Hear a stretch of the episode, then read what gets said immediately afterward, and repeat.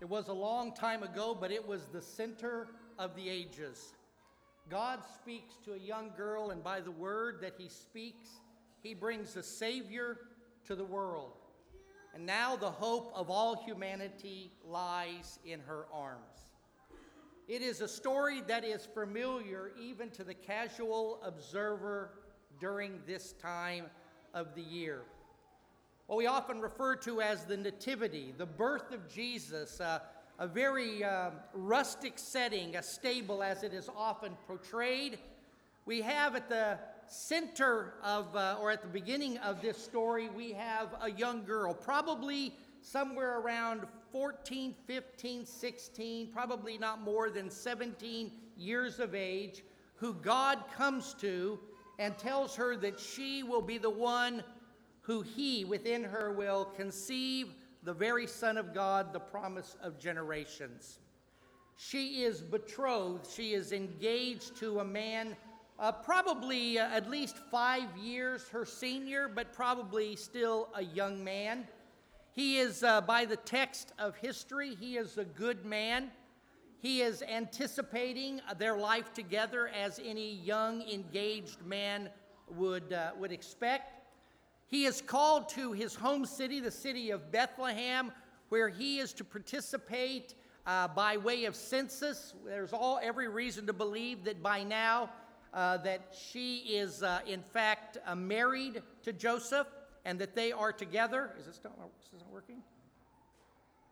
Well, I'm going to have to start all over then.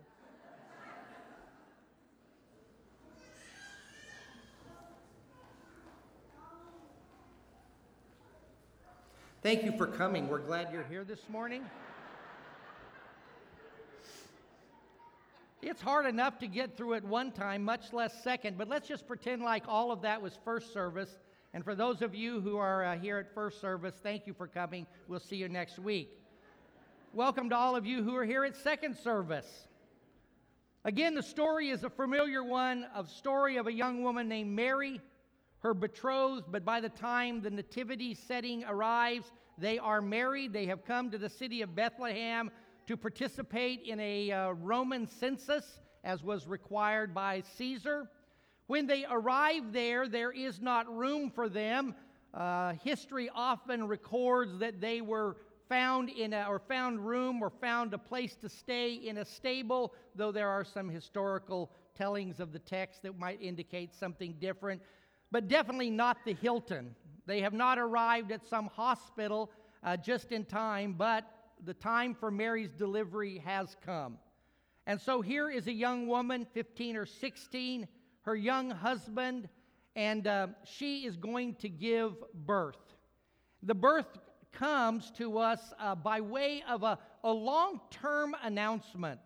There is an announcement that comes regarding uh, the arrival of Jesus, in which an angel appears to this young woman and he begins to announce to her what was coming.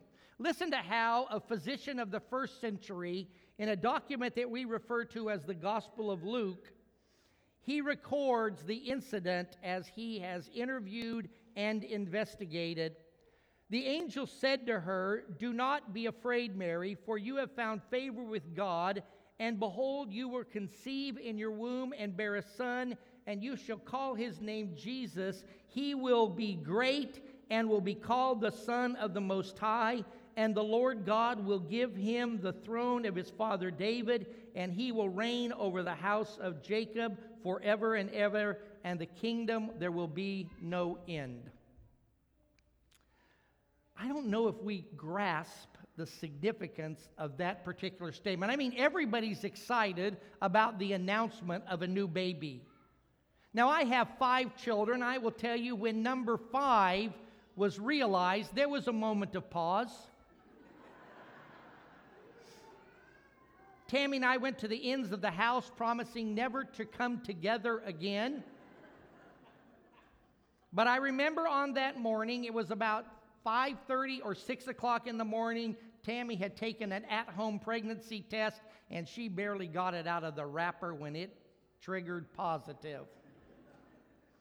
And she came in and there were streams of tears coming down from her face basically to say, How can I have another baby? And I was thinking, this should be old hat to you by now. But very quickly, those tears of, I wasn't ready for this, turned to the tears of joy in anticipation. I mean, we all celebrate the arrival of a child. Even mothers who are struggling with the number of children they have, or perhaps there are concerns by the physicians regarding the overall health, there is a celebration about the arrival of this new child. I mean, there's those uh, visits to the doctor as you measure the progress of the child as it grows. Perhaps it is that there it is divulged as uh, whether it is going to be a little boy or a little girl, or as is the case sometimes, it looks like it's going to be a big boy or a big girl. Then there's those, uh, what's become popular now, the gender rele- uh, re- reveal parties. They are becoming more and more extravagant all the time. Uh, this, uh, I think they're just trying to catch up to having an angel speak to you and say, You're going to have a child, and his name will be Jesus. There's telling all of the friends, all of the families, there's that glow even around a father's eyes that say, We're going to have a baby and the tear in the wife's eyes that say, I'm going to have it. You, are just going to pay for it, okay? That's an exciting time, but I want you to think in context of what this story was like for Mary. Mary is a young woman. History tells us, and Mary verifies by her own testimony, that she was a virgin. There was not a biological way in which Mary could be pregnant. And yet, in a few short months, whether she wants to tell it or not, biology is going to tell everyone around her that she is expecting. I had a long conversation once with a mother who, uh, because of a, of a wild lifestyle, ended up being pregnant before she was married. And she shared with me what it was like to, uh, to know that and to share it only with a couple of people close, and then eventually realizing that she was going to have to tell her friends and tell her church and tell her family and to tell her parents what had happened. Within that was certainly a degree of, uh, I guess one might say, disgrace of a behavior that wasn't appropriate that had resulted in this. But even in the celebration of a new life that was coming to existence, that was really tough. There's a Christmas song that's sung, Mary, Do You Know? I don't know what all Mary knew, but I know that Mary knew this that she hadn't done anything immoral, that she had never been with a man, that there was no way that by a physical means she could become pregnant, and yet she was. And you know, the view of people as they looked upon her. Right. Sure. Of course not. It just happened by magic. She'd have to find all of those difficulties that come in telling her young husband to be that she was expecting. Depicted so well in our uh, walk through Nativity every year are the expressions of, uh, of perhaps confusion and anger, anger and prayerful wonderment and I just want to run from, away from here is this discomfort of joy when Mary has to tell Joseph that she is pregnant. Can you imagine the difficulty? Matthew records now the birth of Jesus took place in this way when his mother Mary had been betrothed to Joseph before they came together. That's sexually as husband and wife.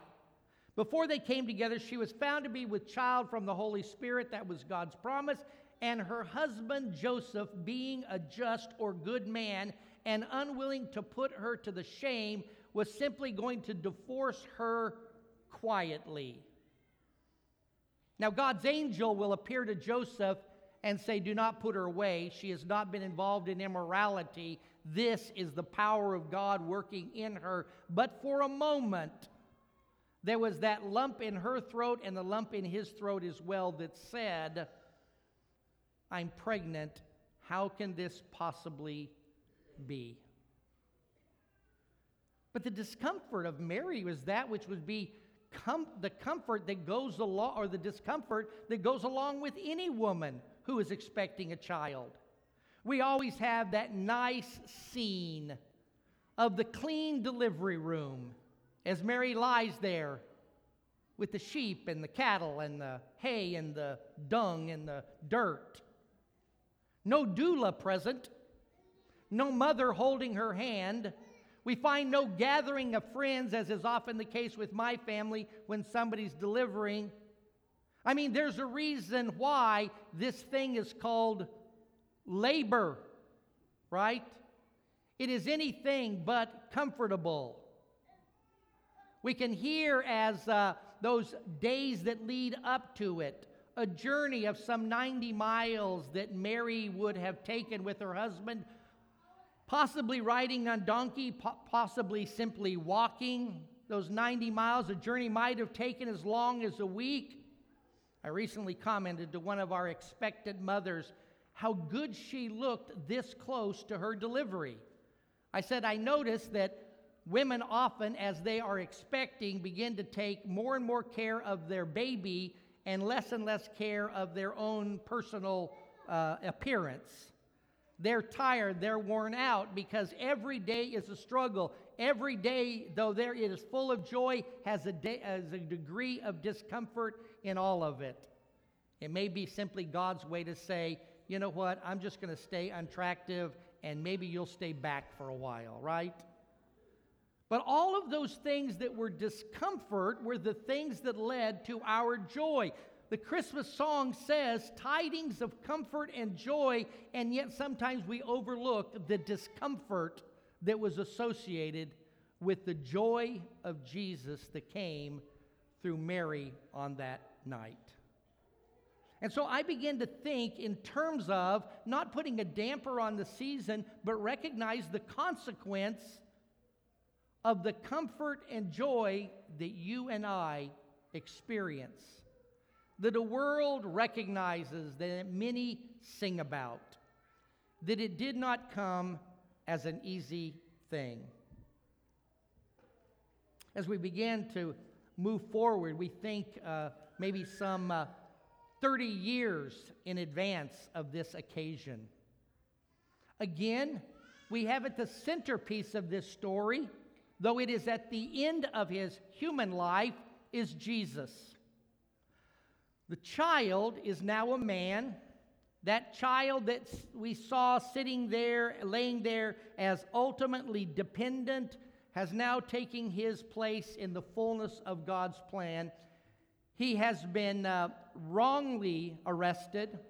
He has been uh, illegally tried. He has been cruelly tortured and now he is hanging but a few feet off of the ground as the onlookers come and are paraded by.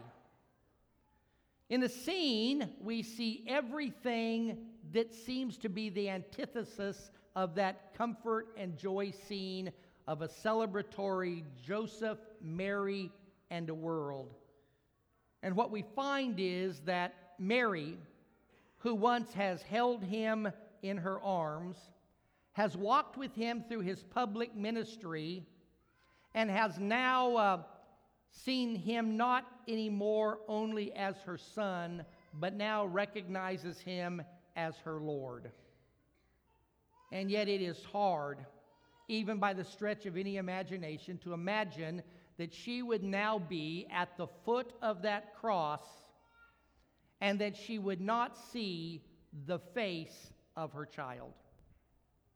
She would not have echoes of the time when he was scared in the night and would come to her bed, or the times that she, he would uh, uh, fall down and be hurt and come to her for her care, or the time that perhaps she exercised her motherly responsibility in giving guidance and comfort as he was growing in wisdom and stature and favor with God and man. And though now his face, marred by not only age, but marred by those who have spat upon it and those who have struck it, and the errant lash that went from around his back to around his face, where a crown of thorns had been pressed down on, that she did not look into that face and see her son. The comfort and joy that we enjoy did not come simply with discomfort, it came with agony. It is John who records the scene for us. John gives legal testimony in what we call the Gospel of John, a book that has uh, gone under great scrutiny for its authenticity, and it has been found as sufficient. And so we believe, as with any historical document that meets that challenge and endures it to be an accurate representation. John writes, and so they took Jesus and went out and bearing his own cross to the place called the place of the skull, which in Aramaic, is called Golgotha. They crucified him, and with him two others on either side, Jesus between them. And just a few verses later, but standing by the cross of Jesus were his mother and his mother's sister, Mary, the wife of Clopas, and Mary, the one from Magdala or Magdalene. Kind of quite a contrast of scenes. The truth is that the joy that we enjoy came with great agony, and not just the discomfort and agony of Mary, but the discomfort and agony of the one who was least deserving of any wrong. As innocent as Mary was, she knew that she had in her life things that were not consistent with being perfect. And even though God had recognized her as one who was honorable in his sight and that he would bestow this gift to the world through her, there was no pretense that she was without any sin or fault. But the one who hung on the cross was. The one who was reviled was completely innocent. Can you imagine the agony? Can you imagine the pain? Can you imagine the suffering and the sorrow, not simply because of the physical assault on the body, but because of the fact that Jesus was 100% innocent and was he was suffering the persecution and the punishment of one who was guilty. I think there's an interesting contrast. I think of the screams, if you will, of a mother as she produces a child biologically. As that child is born, and she, with great agony and great physical distress, expels that child into the world. And now I think of similar cries not just a casual weeping, but the tears of a mother who is watching her son die. It is one religious writer that put it as he sought to describe the scene, at least with a little more uh, elaboration. He writes, speaking of Mary, a courageous woman ascended the summit of Golgotha and therefore, Mary, most holy, was standing with head raised at the foot of the cross, while she heard the blasphemies of the soldiers, the ugly jokes of the Pharisees, the insults of the priests, standing, and with her eyes turned to her divine Son, she felt her courage redoubling. Even in the fullness of sorrows standing, she remained in emotional, as, an, as a motionless onlooker a woman meditating, suffering, and hoping.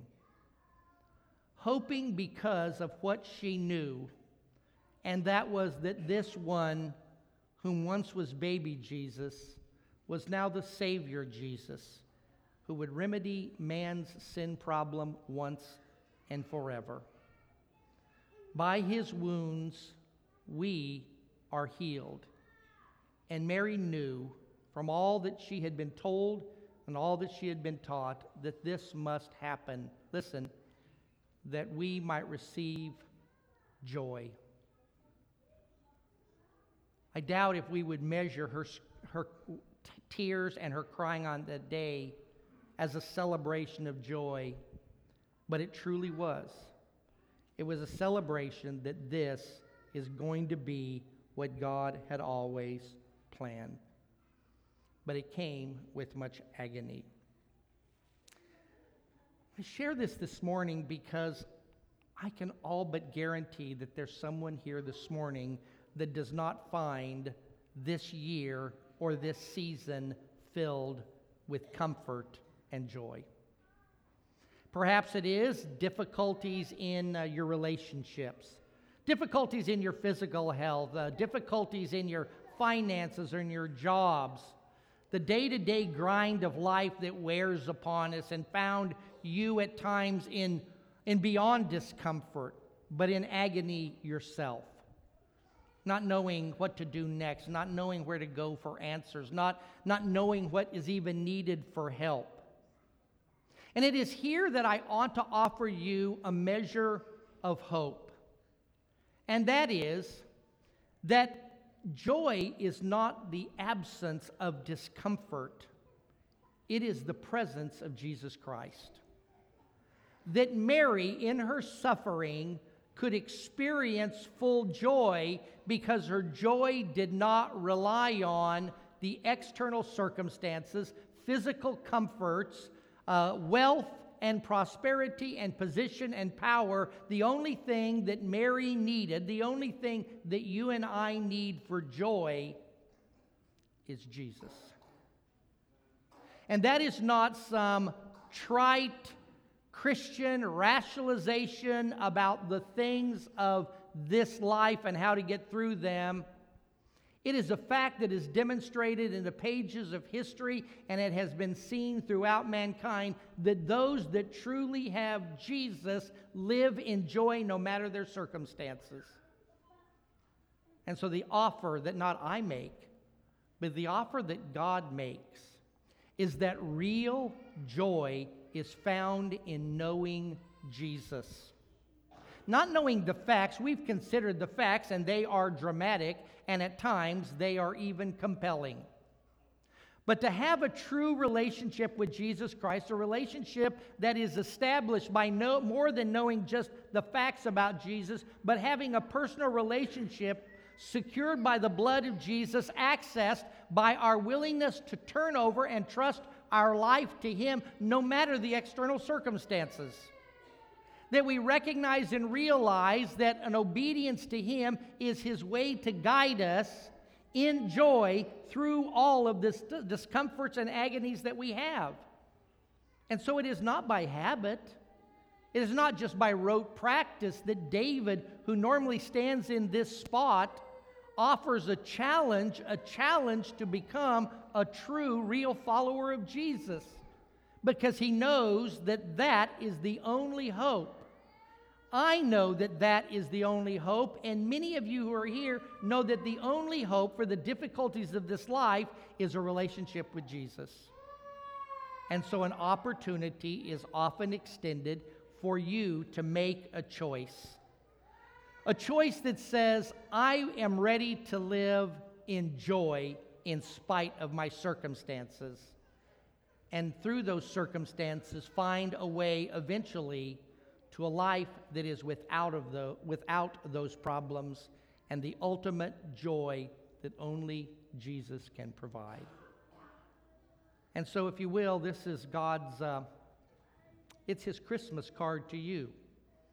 His name is Jesus. And He invites you to step from the shadows of your fears and your faults and your sorrows and your sufferings to experience real comfort and joy. And as a body of Jesus followers here, if there's a way that we can help you this morning, maybe it is that it's time for you to make a decision in your life regarding a transition point from apart to together with Jesus to be immersed in water in an act that we call baptism, but a place in which you come in contact with the blood of Jesus. Maybe it is that you've taken that step in the past, but have returned back to the waller of all the problems and agonies and forgot that those things are the things that hold you down when Jesus wants to lift you up. If today you simply need the prayer of this body of believers, you can write to our shepherds at elders at mcoc.org, or you can simply step forward. We're going to have one of our shepherds lead a prayer in just a little bit, and he'd be more than happy to include you in that prayer, and so would all of us in our regular and daily prayers. The real joy comes from knowing Jesus. And I pray that you do, and if you don't, that you'll come to know him. It is joyous. Let's encourage one another. If there's any way we can help, you can simply come forward as we stand together and Craig leads us.